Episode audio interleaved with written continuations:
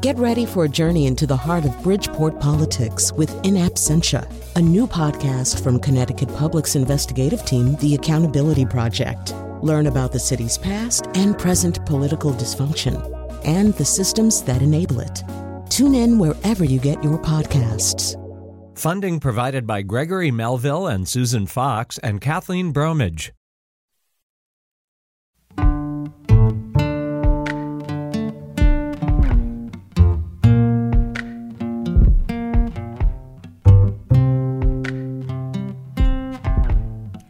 This is Where We Live from Connecticut Public Radio. I'm Catherine Shen. There's been 78 different legislative proposals since 2021 that are aimed at K 12 curriculum. That's according to PEN America.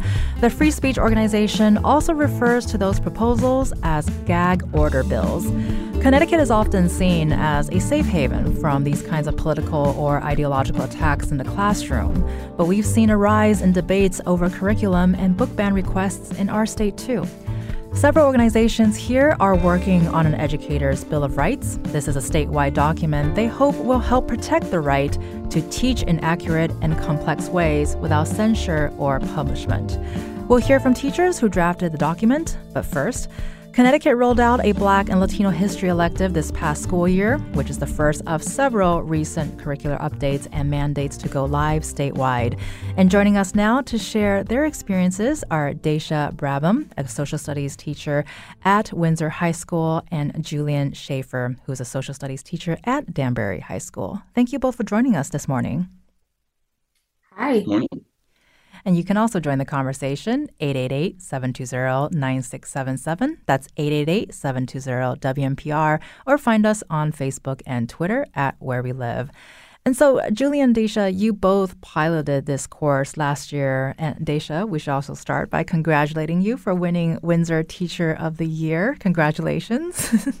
Thank you. It's nice to uh, start the day off with those uh, kind of positive vibes. So, can you tell us how you worked with the curriculum that the state offered?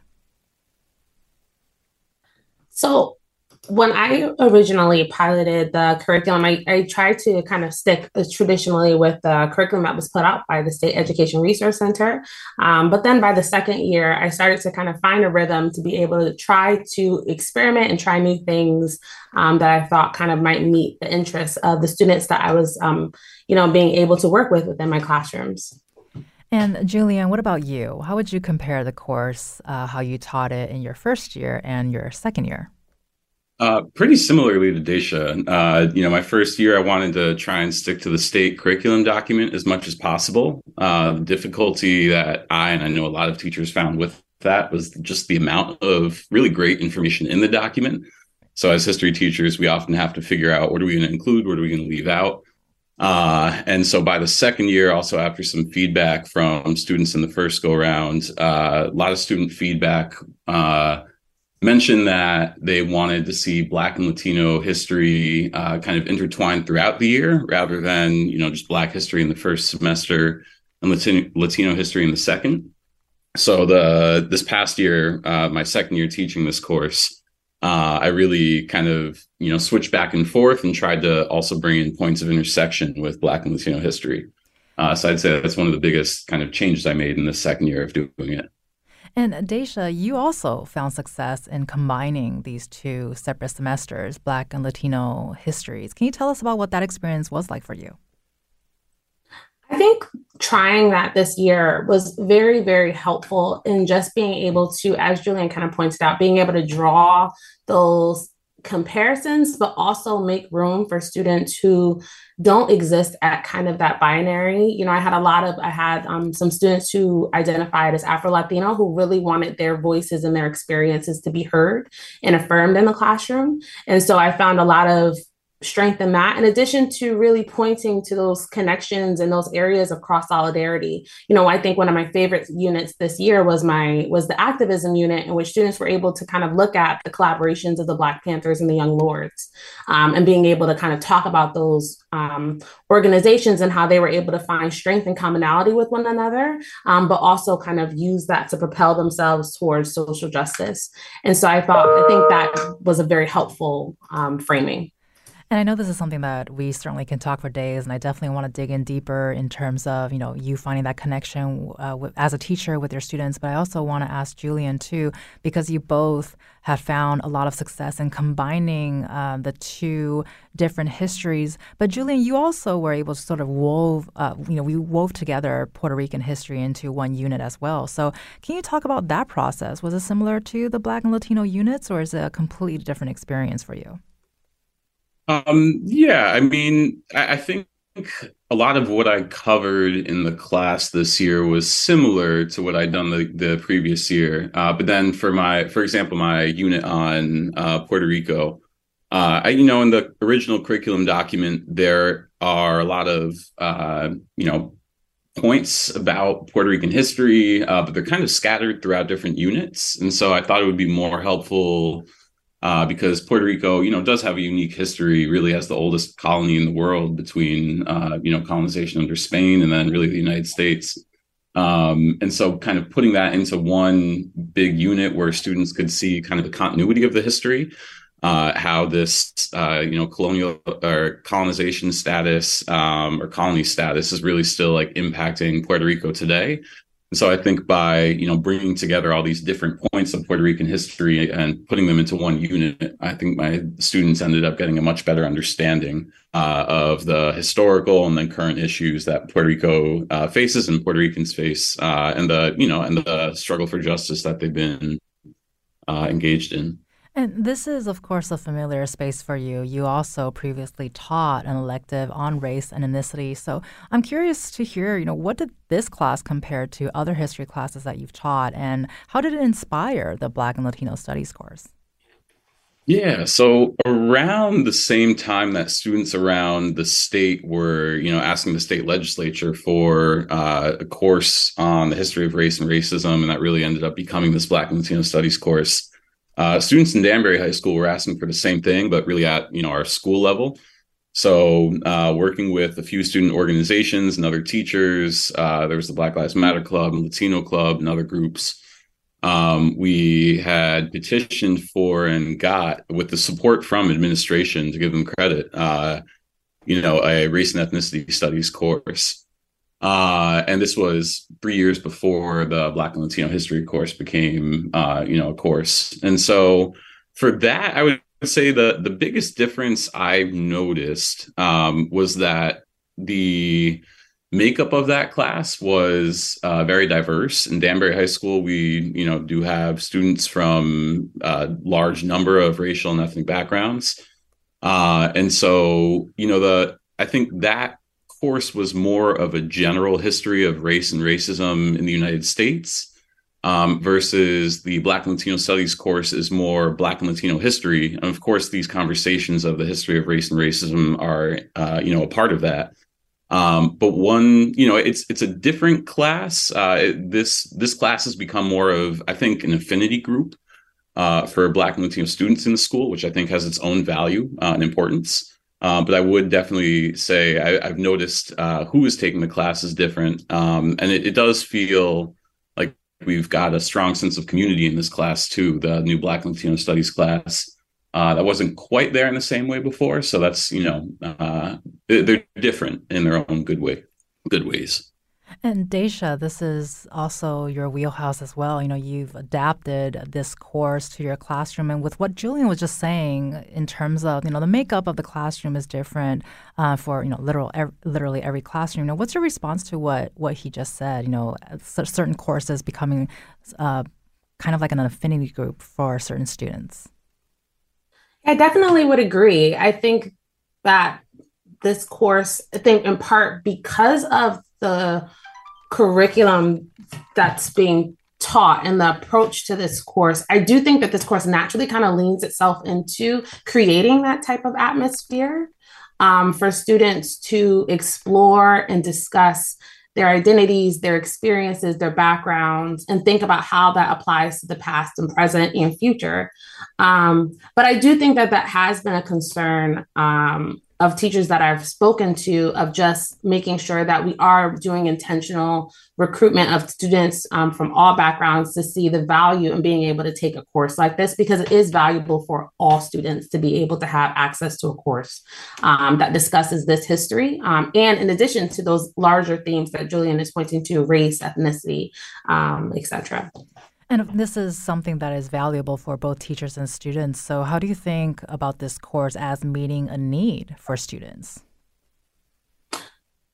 I think the course fits a need for students in that it provides a, I think this course provides, as most history should courses should. I think this course provides a really good framework for how all history teachers, um, history classes should really be taught, and that it really not only leans into the past but also really focuses on highlighting real relevant connections to the present. And so students are able to draw connections between the themes of what they're learning in the class and what they're experiencing on the day to day.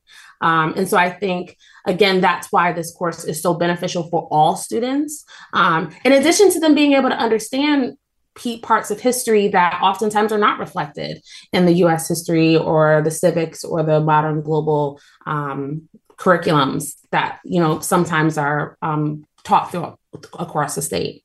And so I feel like what I'm getting out from from what both you and Julian have been saying is there is an interconnectedness in terms of how history is being taught. It's really it feels like it's very difficult to separate one topic to the other because it's so connected. And and with you know, Daisha, you have a master's in public history. You've also helped with the state's recent development of indigenous curriculum. So, you know, from your your experience with both in the classroom and outside of it, what opportunities do you see for addressing Black and Latino history or indigenous history or AAPI history, sort of within the the bounds of a U.S. history course, for example?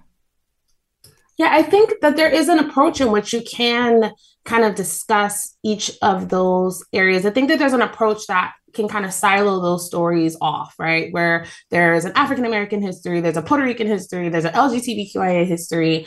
Um, and I think that that makes sense. Is but and, I, and you see this also in, even in historiography. You see this in public history sites, right? That there is this kind of separate story, but in reality, all these stories are really converging together. You know, in the same way that I would say that you can't really talk about African American history without talking about Asian American history, right? Like there are so many different intersections and different connections that existed throughout the past. You know, so I think that the best way moving forward is for us to find ways to make sure that this becomes just a study of the past as opposed to just individual um, groups of people. You know, the connection I always make is hip hop, right? You know, I grew up, my dad grew up in New York and one thing he always highlighted to me is that it just ne- it wasn't necessarily just an African American thing. Like Puerto Rican people had influences in, in it. Um, Jamaicans like were kind of like the first people to kind of like brought kind of bring the hip hop scene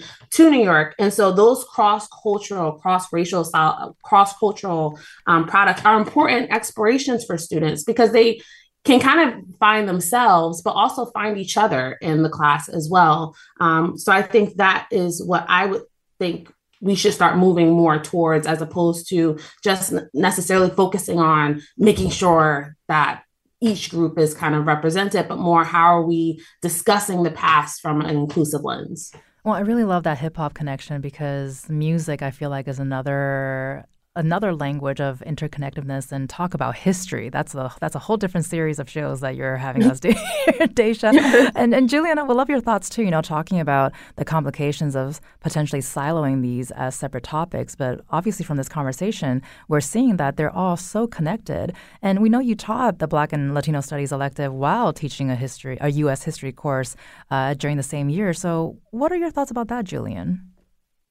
Right. So I, really do try and go into teaching U.S. history often with like uh, an intention to discuss, you know, things like uh, race, class, and gender throughout the year. And so if we take my like unit, uh, my unit on World War II in the United States, I, you know, I start by asking the question: Was World War II an era of opportunity? Because the often dominant narrative is that you know our economy was booming, uh, at the home front. So there's you know many narratives around this idea of like you know it bringing us out the great bringing us out of the Great Depression. Uh, but then we, you know, really look at a diverse, uh, you know, set of people's experiences during the war. And so when we start talk about, you know, Mexican migrant workers coming to the United States through through the Bracero program, you know, it was really in ways an exploitation of uh, and an opportunity for uh, Mexican migrant workers. Uh, we look at uh, Japanese American incarceration and the experiences of women in the economy, and so really trying to complicate, uh, you know, students' understanding of this narrative of you know opportunity during the war, uh, and we do that by looking at different people's experiences. And so I think you can really do that for most topics in U.S. history. It's just again we need to make those conscious decisions of whose stories do we include and uh, you know, un- unfortunately, some things are going to get left out, but we need to uh, be, you know, aware of those decisions that we're making. You've been listening to social studies teacher Daisha Brabham and Julian Shafer, and their students will be joining the conversation after a quick break. And a reminder for our listeners that you too can join the conversation. Give us a call, 888 720 9677, or leave us a comment on Facebook and Twitter at Where We Live.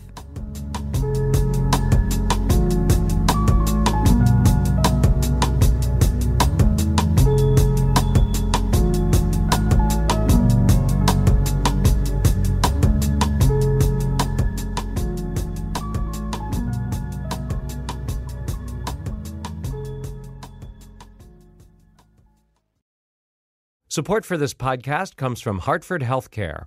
Elevating Health is funded by Hartford Healthcare. Loneliness can be a significant health risk to people of all ages. Dr. Laura Saunders, a psychologist from Hartford Healthcare's Institute of Living, talks about social isolation and why we need to connect in person loneliness actually is a pretty significant health risk for people that struggle with social isolation. It affects their blood pressure, it affects their immune system, it affects your willingness to get up and get out, and can cause some not just emotional issues, but health problems as well. You're not alone. Dr. Saunders explains how important it is for us to look to others and get out of our comfort zone. I like to talk about social isolation as not just that individual's problem, but it's a community problem or it's a family problem. We need to connect with others. We can take space at times as well, but we need to step out of our comfort zone and do things to connect with other people. It's life saving. For more information, go to ctpublic.org slash elevating health.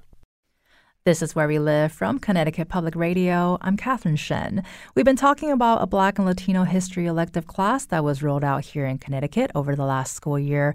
And two high school social studies teachers just shared with us their experiences on teaching the class. And now let's hear from two students who took the course this year.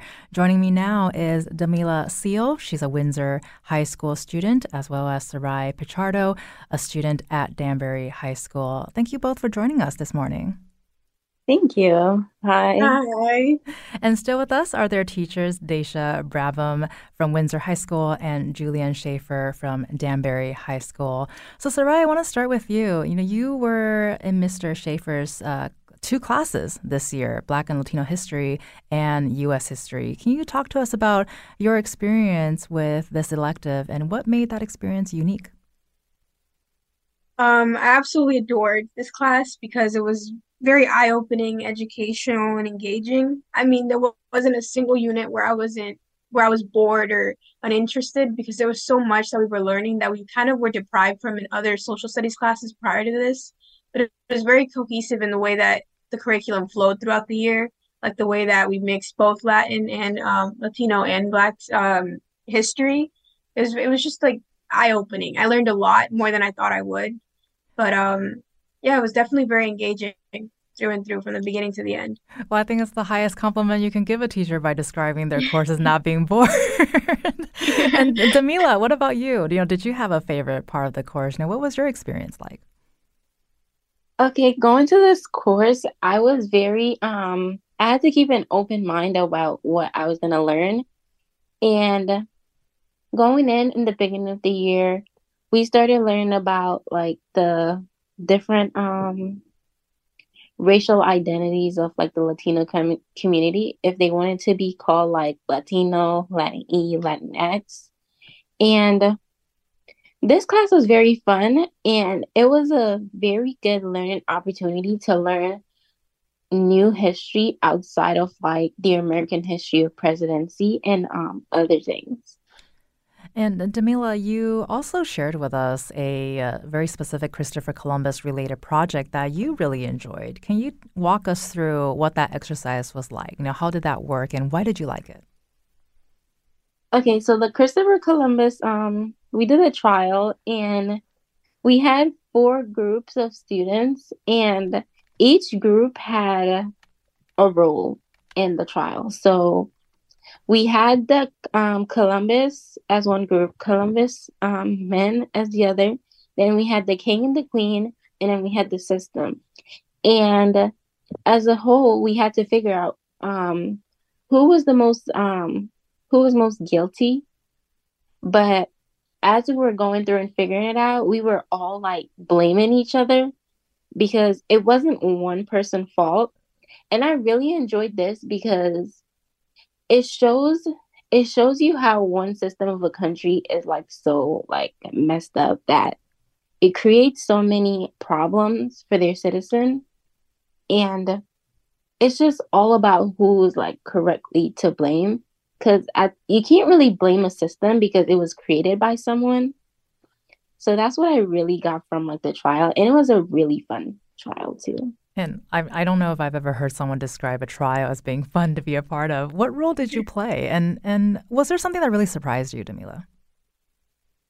I played the system, so everyone was blaming the system, but I had to defend that because it's like someone created the system. It's not a person, and you have to ha- find a way to blame someone. And what I found out from this is that most student like they thought uh, oh the system was created so you have to blame that person. But you have to think about like who created the system and who's higher up and what they were thinking of doing at that time. So that's where the king and the queen came in and how they were the one who funded christopher columbus. They're the one who created the system. So yeah and Sarai, you did this exercise as well. You know, what was your experience like? It made me realize how complex. I mean, the trial in itself was very difficult. Uh, like she, like Damela said, there's there's so much that went into it, and then you can't really just blame one group of people or one system because, like you said, there's people behind it. And I actually just found the paper from when we did this, so I believe I was the Taino people when I was doing this so it was kind of hard to blame the Taino people, obviously, because they were, you know, the victims in all this. But it was, it's very complex. That was one of the main things that I realized throughout this class that there's so many things that go into our history. And the main thing that I could just think, think about while I was doing this trial was how complex it was. And it was so thought provoking because we were all just sitting there basically arguing with each other, trying to figure out who's more to blame. But we all know that there's so much there's so much to it. There's so much behind behind everything that you can't just blame one group of people but it's very complex and that's what i got from this entire thing was how complex it was and it was a little fun it was very frustrating but definitely a little fun um, adding a little frustration yeah. with fun. Uh, Daisha, I want to bring you into this conversation real quick and talk about why is this such a powerful exercise. I mean, we're here from both Adamila and Sarai who said it was thought provoking. It was it was a lot of blaming, and it was also very complicated. Adesha, uh, can you talk a little bit about the concept of complicity here?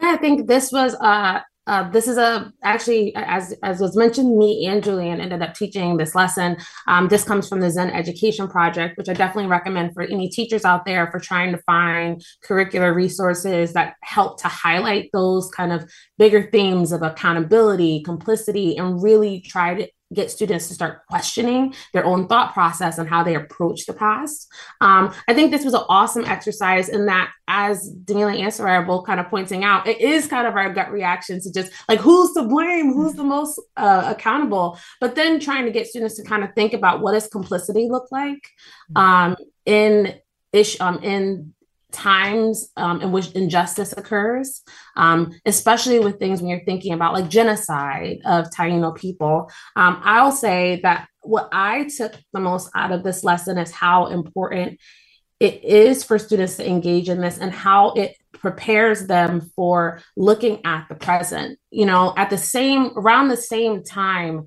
that we were engaging in this activity was the same time that the murder of Tyre Nichols had happened And I was kind of grappling with my response of what I was feeling internally as a Black woman living in America. And this assignment kind of provided a space for me to talk with my students about, you know, who do we blame in this situation? Is it the police? Is it the system of racism? Is it the system of police brutality? Is it the um is it us the taxpayers right like the people who fund this system um you know and just being able to have that opportunity to really grapple and see my students grapple with those questions and to kind of come to their own ideas about what they want to see in the world was just a very powerful experience and probably one of the most powerful experiences of my entire teaching career. And that is a powerful thing to experience, I think, even just as a listener right now, learning about this experience. And, and Julian, I also will, would love to hear your thoughts on this because you often did trials in your class. And with what Daisha is talking about, being able to have students engage and grapple with the so many questions that we have just by this like five minutes of conversation. Can you talk about the importance of being able to give students this kind of exercise to really sort of play the role and I guess kind of witness history as they are um, creating history? Yeah, yeah, for sure. Yeah, I mean, I, I think like Sarai, I, am very pleased to say they really captured what I hope my students were going to be taking away from this uh, like lesson, which was not you know who is the person or the people most to blame but rather the complexity uh, of you know systematic violence and the um, you know and i think from there that kind of gives students i hope that gives students a critical lens for when we're looking at issues today. You know uh, had mentioned police brutality and then really you know just the the system of mass incarceration that that's a, a part of and uh, you know talking about complicity today, uh, you know, what are the forces or the interests or the people that are, uh, you know, perpetuating uh, oppressive systems that are causing violence? Uh, and, you know, is it necessarily like individual blame that's going to help us uh, figure out how to dismantle these systems, or do we need to kind of like step back and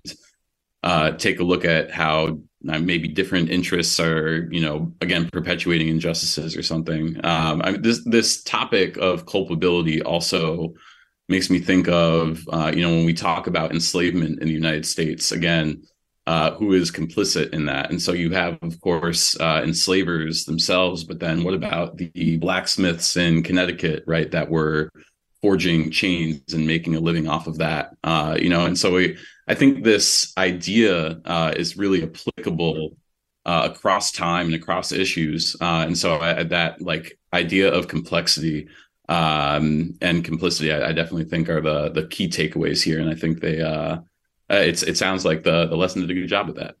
And Julian, think with what you just said too. You know, think about how you sort of create a connection between the past and the present. Can you give us a preview of the lesson that you taught on the prison industrial complex? Because you localized this lesson a little.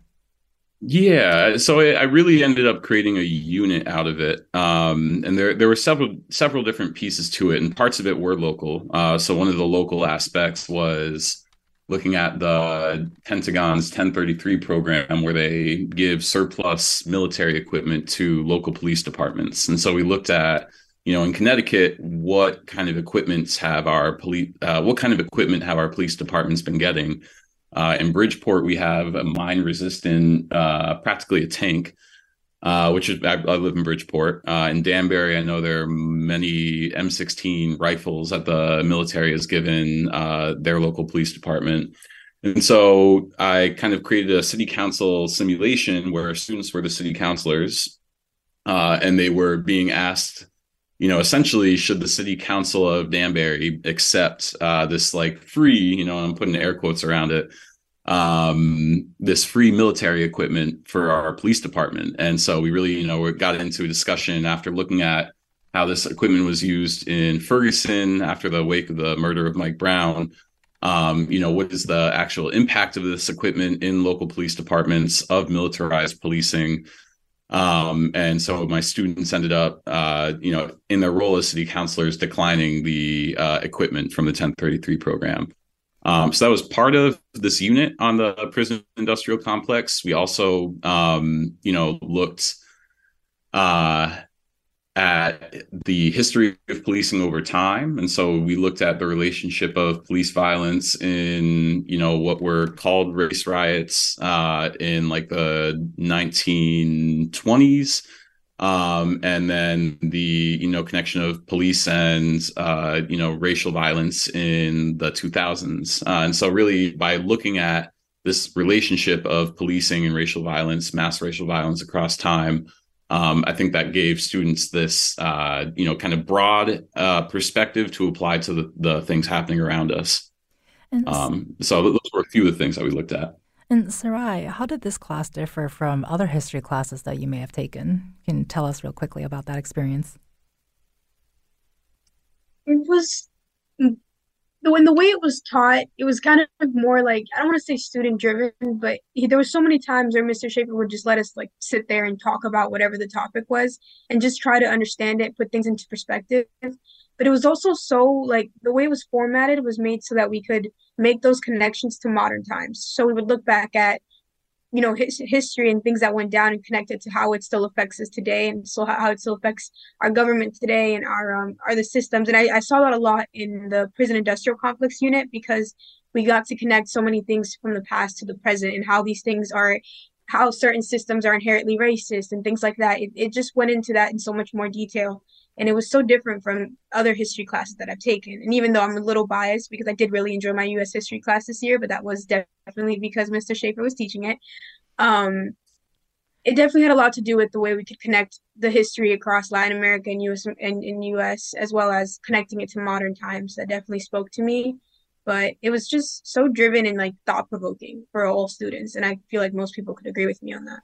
Well, that's like uh, the best kind of bias to have, right? I want to ask Damela as well that you you helped with a student led teaching for teachers all about teaching race and ethnicity. You know, what was that like for you?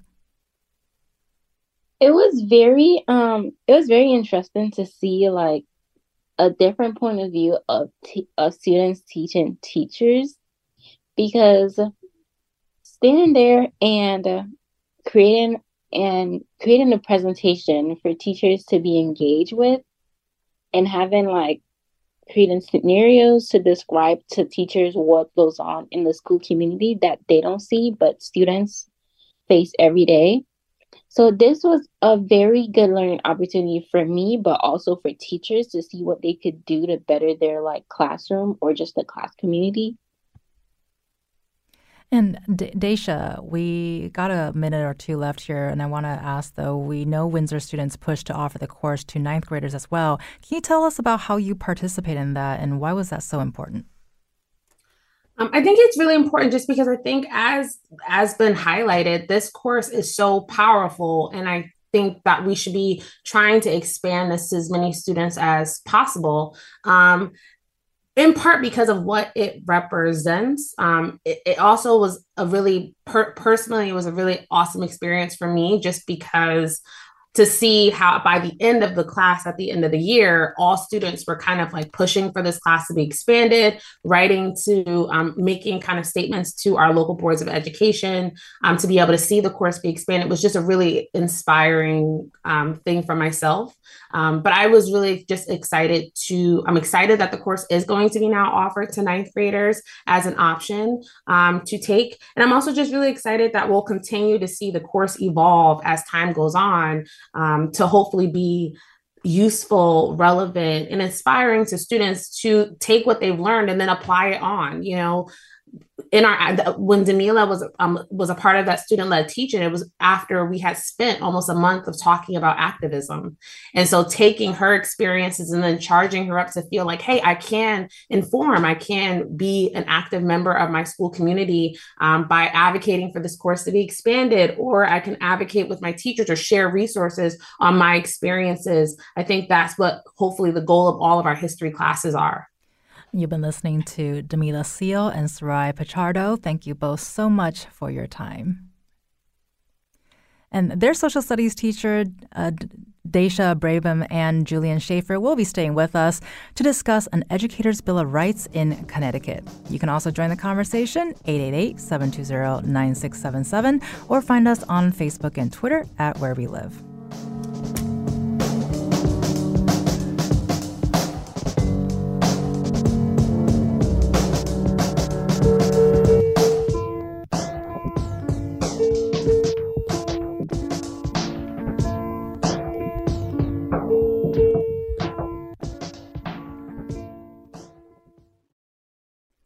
This is Where We Live from Connecticut Public Radio. I'm Catherine Shen. An educator's bill of rights was developed by many teacher teachers unions here in Connecticut as well as other organizations. The document calls for learning spaces for students and working spaces for educators that are free from harassment and intimidation. And it underscores the need to teach in accurate and complex ways without censure or punishment. And here to discuss an educator's bill of rights they developed is Daisha Brabham. She's a social studies teacher at Windsor High School as well as Julian Shafer, who's a social studies teacher at Danbury High School. So, Daisha, I want to jump straight to it. Can you take us back to the beginning? You know, when did the idea for an Educator's Bill of Rights come about? So the Educator Bill of Rights really came out um, when we began its development about two years ago, um, and just kind of placing back to that time, um, as was mentioned kind of in the intro, there I think there's an understanding or an idea that Connecticut has largely been re- kind of removed from these national discussions on teaching race in the classroom that we see emerging in places like Texas and Florida. Um, but there were some grumblings and some um, kind of, as you mentioned, kind of moves for book bans, um, you know, trying to kind of like influence Board of Educations to change curriculum or limit um, topics on race and um, race and racism in the classroom. And so the Connecticut Educators Association, the AFT, um, the Connecticut Association of Public School Superintendents, and the Anti Racist Teaching and Learning Collective came together to draft a document that will hopefully be informative for boards of education to think of ways in which we need to protect teachers, but also with the underlying message that the environment that you create for teachers has a direct tie on students. And so, although it's kind of framed as an educator bill of rights, I think in many ways it is a student bill of rights, and that students are deserve to have access to this type of education. They've proven time and time again that this is what they want to see happening in the classroom. And so it's the role of school districts, it's the role of educators to provide an environment for that learning to occur.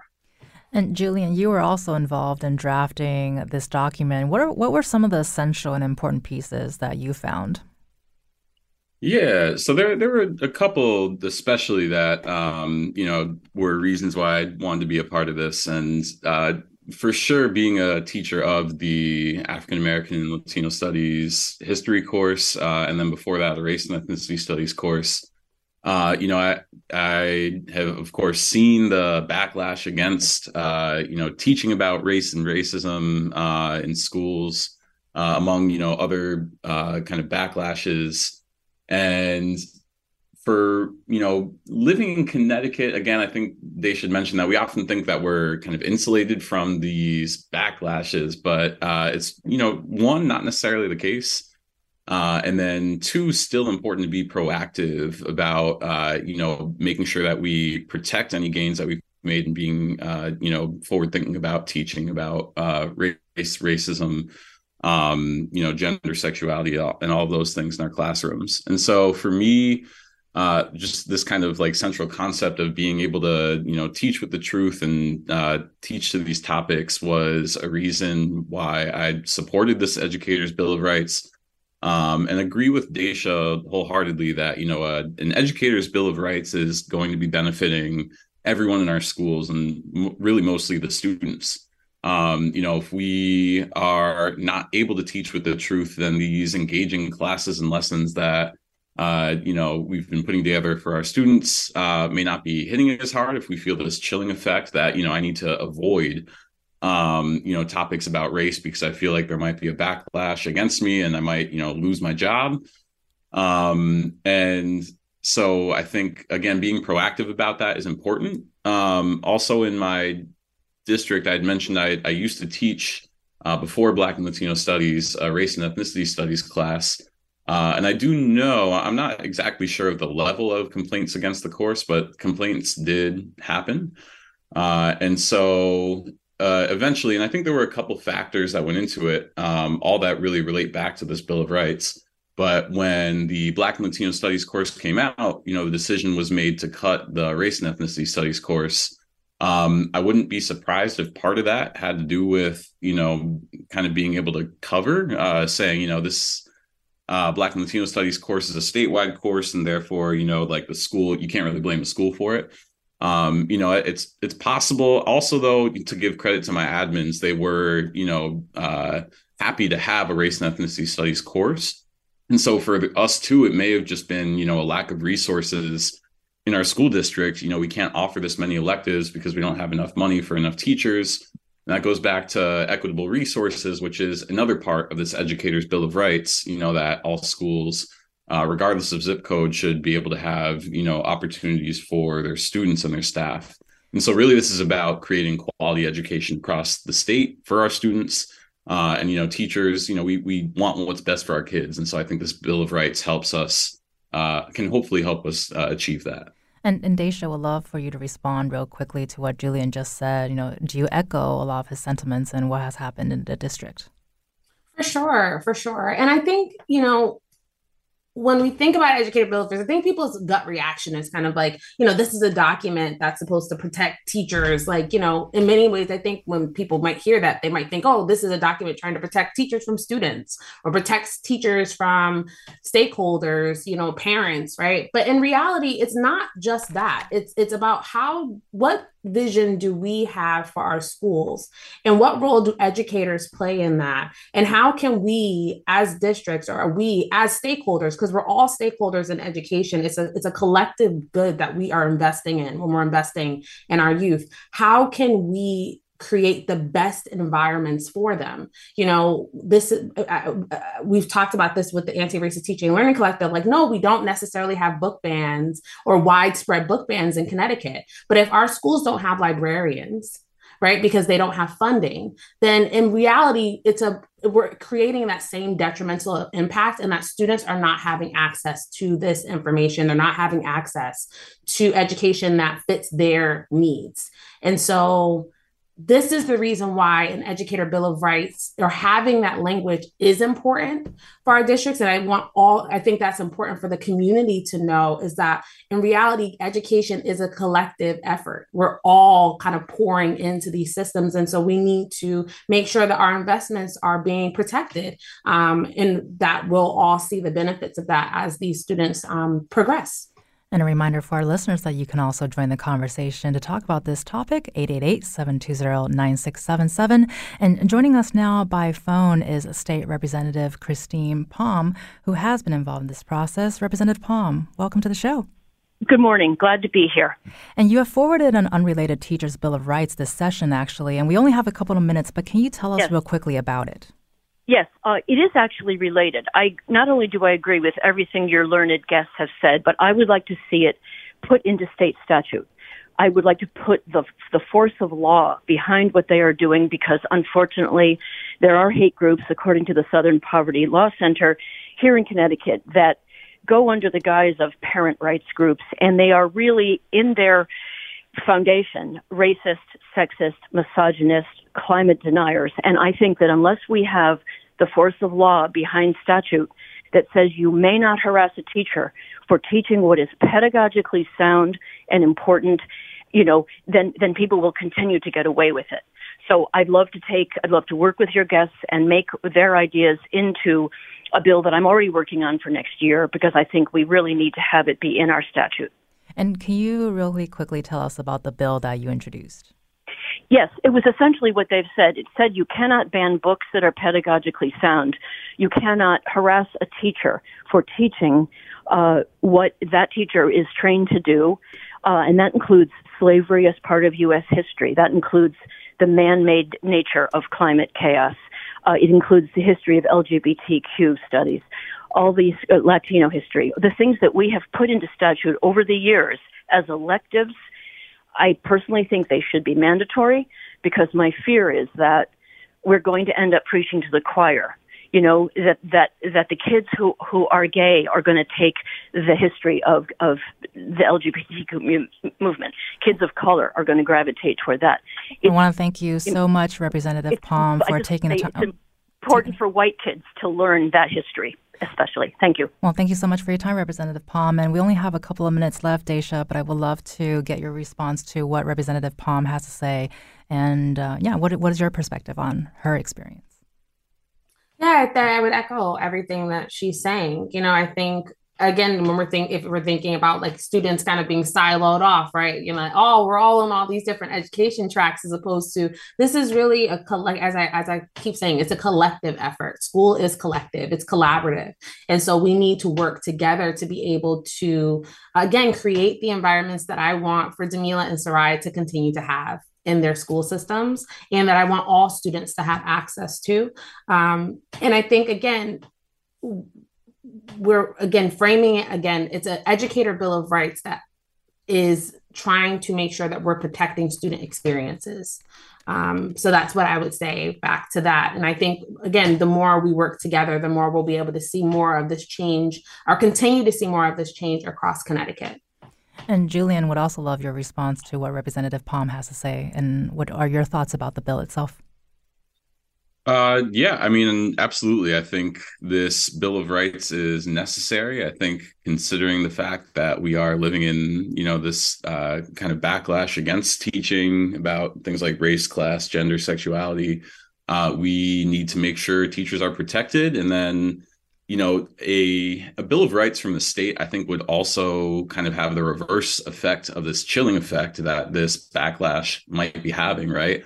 Uh, so if the state is kind of coming out and saying, you know, teachers, you have like the, you know, the backing of uh, of law of the state to go ahead and teach the truth, teach these subjects, uh, you know, uh, to the, you know, uh, with with justice essentially, um, then I think teachers will be much more. Uh, feel much more supported to be able to do these kinds of things, and I, I think our students deserve that. And Daisha, we got about a minute left, but in lieu of Representative Palm's legislation, you know, where does the Educators Bill of Rights that you developed stand? Do you have a status for us? Yes, we're really excited. The document is going to be widely, readily, readily available um, this fall. Um, we're hoping on kind of developing um, a kind of proper rollout of kind of this document, but also having students kind of share their experiences. I think what we've kind of echoed throughout this time is just that you know, oftentimes these efforts are often kind of seen as ways to protect students, but I think that what's been shown in the um, in the on the students from the students' perspective, me and Julian's perspective, is that what we're really just asking to do is to provide students a, a place to really process the world that they live in. Um, and so if you're not allowing all students that we all live in, and so if we're not protecting or providing an environment for that, then in reality, we're failing students. And it really is nothing short of educational malpractice. And so um, that's what I would say. And I'm really excited to see more efforts like this evolve across the state. And you've been listening to social studies teachers Daisha Brabham and Julian Shafer. Thank you both so much for joining us this morning and helping us understand uh, the courses better. Yeah, thank you. I'm Catherine Shen. Today's show is produced by Katie Pellico. Our technical producer is Kat Pastor. Download Where We Live anytime on your favorite podcast app. And thank you so much for listening.